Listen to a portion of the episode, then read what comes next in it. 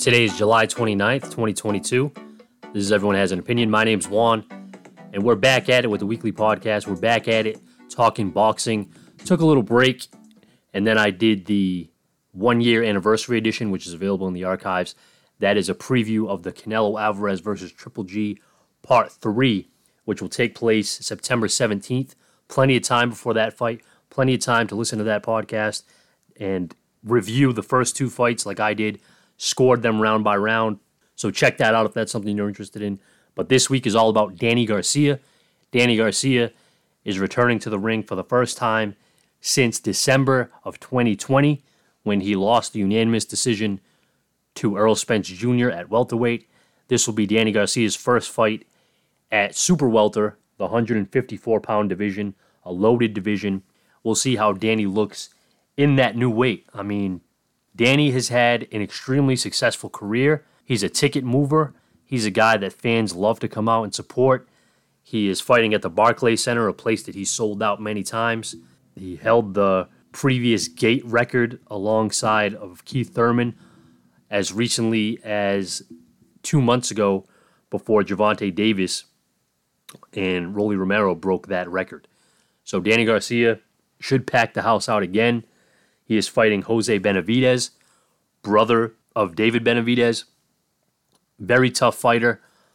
A guy who's been through a lot, a guy who's actually been shot in his leg and returned to the ring on short notice, really. Well, not short notice, but there wasn't much time after being shot that he stepped in the ring with Terence Crawford, which is just insane to think about.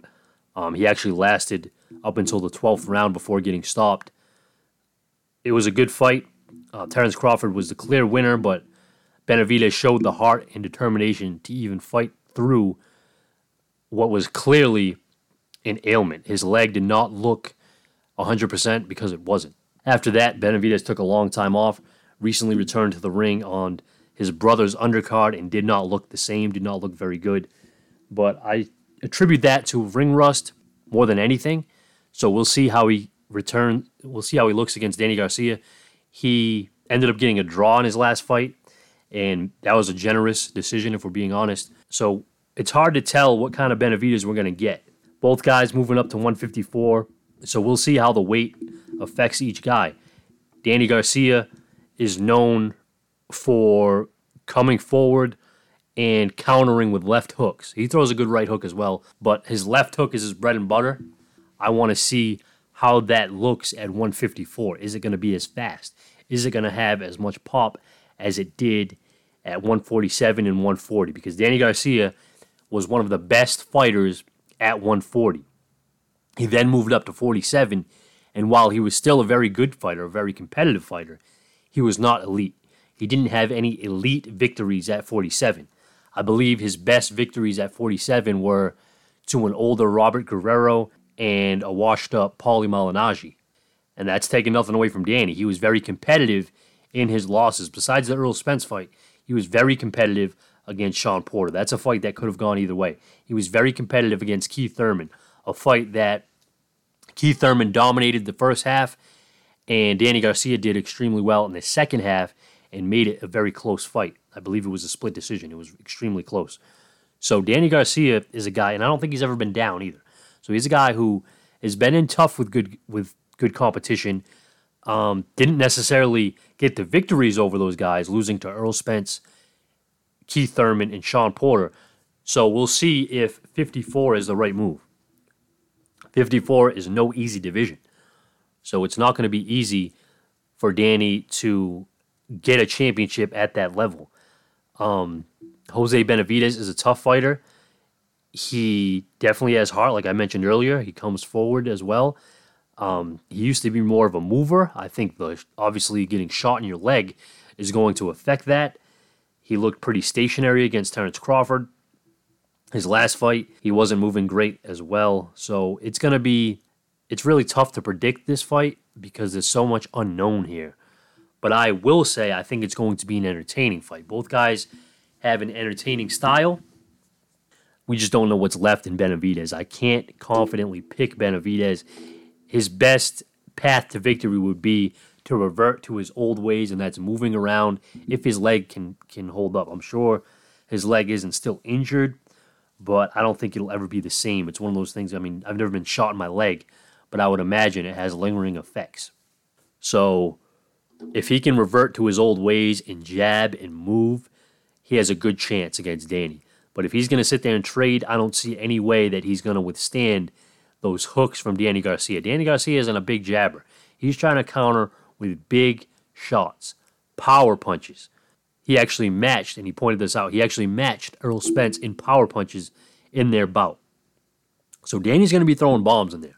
It's going to be fireworks. I think the winner here is in great position because the winner can sit back and look at a loaded division that has the likes of Jermell Charlo, Brian Castano, Tim Tszyu, Tony Harrison, Sebastian Fundora, Erickson Lubin. Like there's so many options there, and they're all under that PBC banner that the winner will be in extremely good position to make tons of money and get in line to get a shot at the king, who is Jermell Charlo, especially Danny Garcia. Danny Garcia, we already mentioned, he's he sells a lot of tickets. He's a big cash cow. So if he can look impressive at his debut at 154, that's only great news for the 154 pound division. Like if you have another guy who not only is good, but has the drawing power that can really almost surpass everyone in that division except for Jermell, then you'll have guys lining up because they're going to be lining up for that payday. Not just to fight Danny Garcia, but they say, okay, that may be a risk. This guy's a good puncher, but he comes with the backing, the money behind him that will intrigue a lot of these guys. I'm sure Sebastian Fundora would love to fight him. I'm sure Erickson Lubin would love to fight Danny Garcia. So if Danny wins, I think it's better for the division. But don't sleep on Benavidez. We just don't know how he's going to look. He did not look good in his last fight. The undercard is something also that you want to pay attention to. You have Rances Barthelemy challenging one of the best young fighters in the sport, Gary Antoine Russell. This is a fight that you don't want to miss. Gary Antoine Russell is one of the most exciting fighters in the division. That is the 140 pound division, a division that is becoming loaded. The more time goes on, the better that division gets. Ryan Garcia said he's going to continue to fight at 140. Teofimo Lopez is going to debut at 140 in August. Um, Tank Davis has fought at that division once before. Devin Haney has alluded to not being able to make 135 for much longer. After the Kambosos fight, he probably will be looking at 140. You obviously have Josh Taylor, who holds multiple belts in that division. Gary Antoine Russell is right in that mix, and I don't see many guys lining up to fight him. But Rances Barthelemy is a good fighter. He is he has the type of style that can make fighters look ordinary. He likes to move. He likes to dance around. He likes to get in your head. He likes to taunt a little bit. He is going to be there to spoil um, Gary Antoine Russell's party. He only has one loss, and I don't even know. Kiryl Relikh is his only loss. I'm not really familiar with that guy. He has a draw with Robert Easter. He's just a tough out. He beat Mickey Bey. He beat Antonio DeMarco. Like Barthelemy is a legit fighter. Gary Antoine Russell needs to be on his A game, and I think he will. He's a southpaw with big power, that straight left is vicious. He throws good uppercuts. Left hand to the body is tough.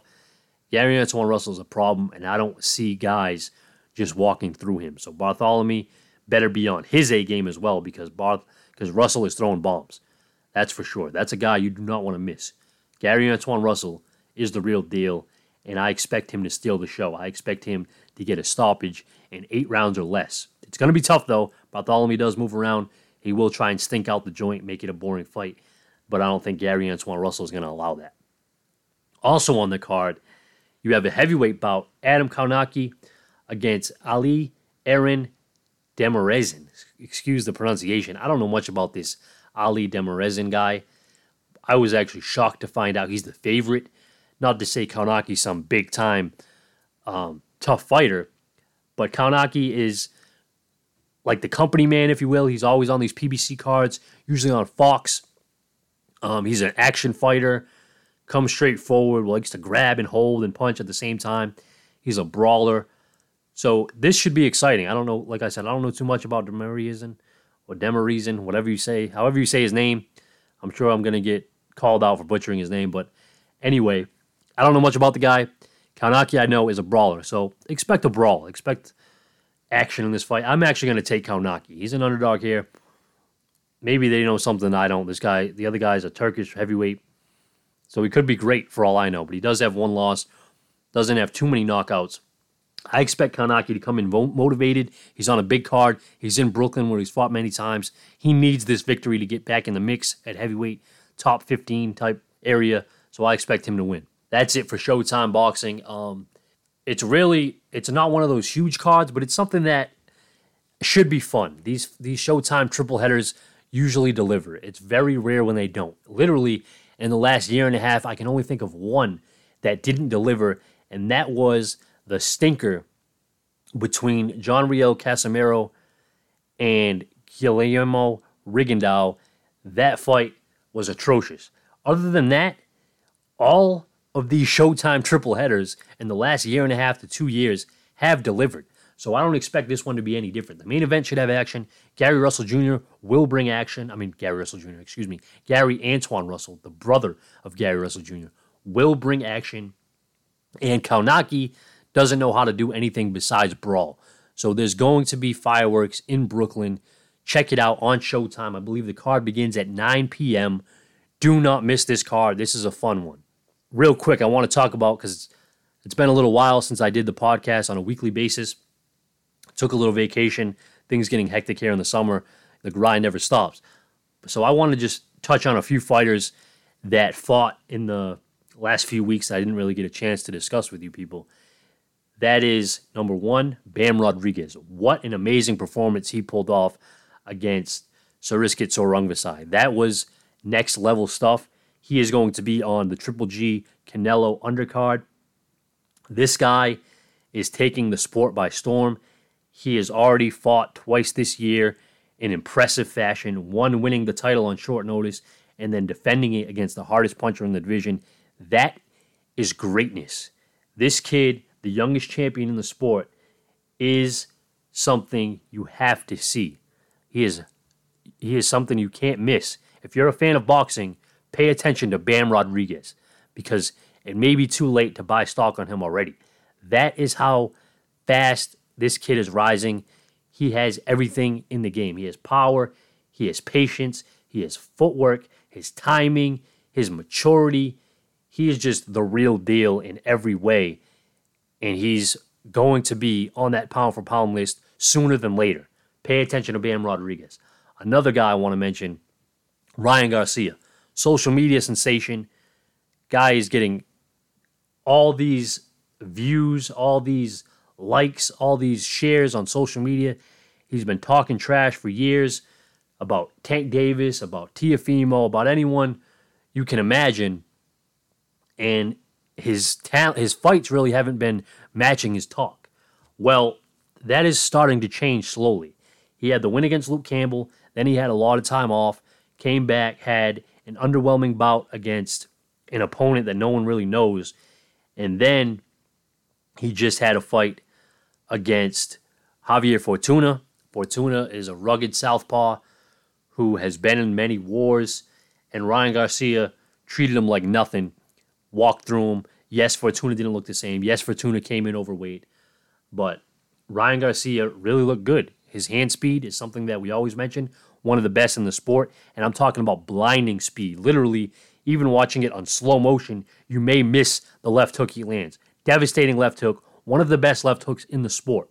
Not a huge fan of the kid, but I have to admit, one of the best left hooks in the sport. Fastest hands, arguably, in the sport and he's starting to develop the right hand. The right hand always seems underdeveloped with Ryan Garcia. It seems like he doesn't really hurt guys with it, doesn't even throw it correctly. Like when he was hitting the heavy bag, it just looks really awkward, but it's starting to get better. He used it a little bit more in the Fortuna fight. And another thing, he's going against Southpaws. He's going against Fortuna. He went against Campbell. So whether we believe him or not, it appears as if he's getting ready for Gervonta Davis. Whether that fight is next or not, he's definitely taking the steps to at least prepare for that southpaw stance that Gervonta is going to throw at him. Do I think the fight is next? I really don't know. It's really hard to say because Oscar De La Hoya and Leonard Ellerbe of Mayweather Promotions seem like they're on totally different pages. Oscar De La Hoya is being very disrespectful about not only Ellerbe, but Al Haymon, who is the advisor of Gervonta Davis, who runs PBC. Like, you have to come to the table respectfully if you're going to make a deal. Nobody wants to make a deal with someone that's being disrespectful, calling them out, saying that they're lying about pay per view numbers. Like, come on, man. If you really want to make the fight happen, you have to be business minded and you don't come into it with a personal agenda. Oscar De La Hoya, while I agree, he made some great points saying how big the fight's going to be, saying how if him and Mayweather are part of the promotion and part of the press conferences, this event could be the biggest fight in the sport. I agree. It absolutely could be. It has that potential. Two stars backed by Hall of Fame stars. So you got four guys that all move the needle, that all have legitimate status in this sport, promoting it. This is going to be box office. But Oscar, you can't go there and call guys like Al Haymon or Leonard Ellerbe liars when those are the guys you need to talk to to make the fight happen. That is counterproductive. What are you doing? Shut your mouth. Even if you feel they're lying, why are you telling the public that? What do you have to gain from that? If you really want to make the fight happen, call Floyd or call Al Haymon and make the fight happen. Why are you ranting on social media? Are you taking that much cocaine where you can't control yourself for five minutes? If we need, if they're gonna make this fight happen, it needs to be done behind closed doors. I'm tired of hearing announcements. Oh, this fight is close. This fight's close. We heard about the Errol Spence Terence Crawford fight a million times. Mike Coppinger of ESPN will report, oh, the talks are close. They're nearing a deal. I don't want to hear that about this fight or about the Spence Crawford fight. Tell me when the fight is made. I do not care about what's close and what's not. We don't want to hear that. Us fans do not want to hear when a fight is close. We want to hear when a fight is made. Tell us the date, tell us the venue, tell us the time it begins, and we'll be there. We'll tune in. We don't care about negotiations. So make it happen behind closed doors, Oscar. Call Al Haymon, make this fight happen because this fight between Ryan Garcia and Tank Davis will sell over a million pay per views. I guarantee you. Both guys have tremendous fan bases and they're different. If you were at the Gervonta Davis fight, you noticed the crowd was raucous. If you were at the Ryan Garcia crowd, Ryan Garcia fight on television, it was packed, but it didn't seem as raucous, but it was packed. These guys are showing up to watch Ryan Garcia. He's getting over a million dollar gate. Bringing in a million dollars in ticket sales is very hard to do. Only about five or six fighters can do that, and Ryan Garcia is one of them.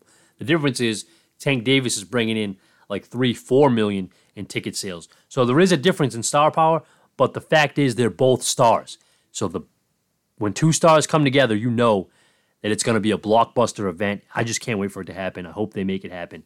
Stop insulting each other and just make it happen. That's all I can say about that. Also, I want to talk about Artur Beterbiev. I haven't talked about him. His destruction of Joe Smith Jr. was impressive. This guy came in in the first round and was doing something that I hadn't seen him do ever in any of his fights. Yes, we know the knockout power is there. He's knocked out every opponent he's ever fought. The knockout power was never in question. What was in question was what else can he do? And he showed it in one round against Joe Smith Jr. That's all I needed to see because he came out the gate very aware of Joe Smith's style, very aware of what Joe Smith was trying to do. Joe Smith's a come forward fighter, high volume, high pressure, and he's trying to land big shots. Beterbiev was aware of this and was on his toes, moving circular, moving laterally, moving all around that ring to make to one make Joe Smith work and two avoid his shots. That isn't something he's done in any other fight. Usually he's coming forward, he's saying whatever you have, it don't matter. I'm gonna outwork you. I'm gonna hurt you. I'm gonna break you down. You're not gonna be able to take it. With Joe Smith, he was more cautious, and it paid off. And it was even quicker knockout than anyone could have predicted. It ended in the second round because he moved around, he made Joe Smith miss, and he countered with big shots. If he's going to do that, Artur Beterbiev, the sky's the limit. We got to see him in, in Bivol. That's going to be an impressive matchup. Uh, incredible matchup between two different styles, the boxer and Bivol and the puncher and Better Beterbiev. But Better Beterbiev is showing that he can actually box and move more than people thought. His legs are much better than I ever imagined. So that is a fight that's very high on my list of must see fights when it can get made. Hopefully, it can get made early next year. It looks like it's not going to happen this year. Both guys seem to have something lined up. Bivol looks like he's going to fight Gilberto Ramirez, aka Zurdo. This guy's like 44 and 0. Big puncher as well. That's a great matchup. And Beterbiev seems to be lined up to fight with um, Anthony Yarde, And that is another banger. Yarde is a come forward hooker, non-stop action guy. I think that's going to be fireworks as well. So if those two fights happen and then we get Beterbiev and Bivol next year, I'm perfectly fine with that because the light heavyweight division does have about six really good fighters that can all mix and match, and I'm here for it. Good time for that division. That about wraps it up for this week. Tune in next week. I will have a preview. We have Jake Paul versus Hasim Rahman Jr., and we also have Vergil Ortiz versus Mike McKinson on the same night, one on Showtime, one on DAZN. So there's plenty of action ahead. I will be back more frequently. Um, that few weeks off was just a little break mentally, and there was also a little break in the action. It, it kind of slowed down a little bit, but things are going to start heating up, um, literally and figuratively. I will be back with a wrestling edition, pro wrestling edition, right after this one. Also, go back and check out the Triple G versus Canelo three preview that is in the archives. That is the last episode I posted. Thank you guys for the support. And don't forget to watch Danny Garcia versus Jose Benavidez, 9 p.m. Eastern on Showtime, Saturday, July 30th. I'm out.